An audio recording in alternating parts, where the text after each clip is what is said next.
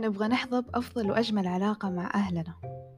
أهلا فيك بودكاست سناك علاقات تعتبر العلاقة بين الأبناء والأهل من أهم العلاقات في حياة الشخص بس ممكن تواجه بعض التحديات والتوترات. حقدم لك في هذه الحلقة بعض النصائح والاستراتيجيات لتعزيز هذه العلاقة وتحقيق التفاهم والتواصل الجيد بين الطرفين.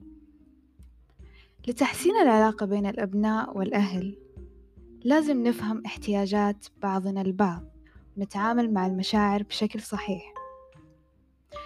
يعني الأهالي يحتاجوا مننا كأبناء احترام تقدير بر طاعة وعدم عصيان وتفهم. أما احتياجات الأبناء حب اهتمام حنان أحد يسمعنا وقت ما نحتاج نتكلم معاملة حسنة. بالنسبة للمشاعر كل الطرفين لازم يقدروا مشاعر بعض. اسمع لأهلك واهتم واحترم آرائهم. أعطيهم الفرصة للتعبير عن أفكارهم ومشاعرهم بصراحة. كون متاح دايما إنك تسمع لهم بدون انقطاع أو تقييم. احترم بأنه للأهل أفكارهم وخبراتهم الخاصة. ممكن ما توافقهم في كل شيء بس عبر عن الاحترام لوجهات نظرهم وتجاربهم. قدر الجهود اللي قاعدين يبذلونها لرعايتك وتربيتك وتوفير احتياجاتك كاملة. كون صادق دايما مع أهلك بخصوص مشاعرك وأفكارك. إذا كان عندك قلق أو, مش أو مشكلة حاول إنك تتكلم معاهم بصراحة واحترام عشان توصل رسالتك بشكل واضح بس بدون تجاوز حدود. قدم الدعم العاطفي لأهلك واسمع لمشاعرهم. حاول إنك تفهم مواقفهم وضغوطهم اللي قاعدين يمروا فيها سواء عندنا علم بضغوطاتهم أو لا. والأهل عمرهم ما يبينوا المشاكل والضغوطات اللي جالسين يمروا فيها لأبنائهم. دايما يبينوا لعيالهم إنه كل شي تمام والحياة وردية. عشان كذا خليك دايما موجود لتقديم الدعم والمساعدة عند الحاجة. دايما ابني حوار مستمر مع أهلك وتفاعل معاهم بشكل دايم ومنتظم.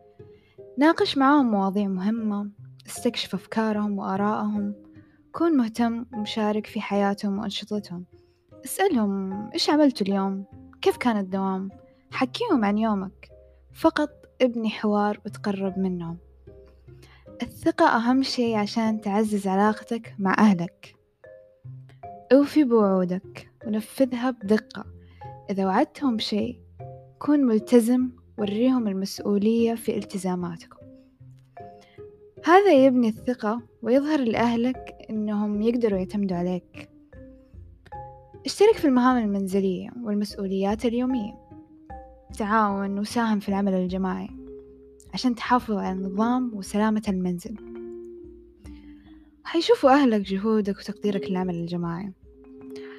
الغضب وما أدراك ما الغضب. كلنا نغضب. ممكن ما يكون لنا نفس نشوف أحد. بعض الأحيان ما نتقبل أي كلمة نسمعها. بس لازم تتعلم كيف تسيطر على غضبك خصوصا مع أهلك. لأنه وقت الغضب الشخص ما يعرف إيش يقول وإيش يتصرف. لو أنت شخص ما تقدر تتحكم في غضبك أنصحك بأنه تبتعد عن أهلك. وبعد ما تهدأ تروح تتفاهم معهم. أتذكر أنه بعض الأحيان ممكن بناء الثقة بين الأبناء والأهل تستغرق وقت وجهد. كن دايما متصالح مع التحديات وأعمل على تعزيز الروابط العائلية بصبر وحب ولا تفقد الأمل لأنه موجود.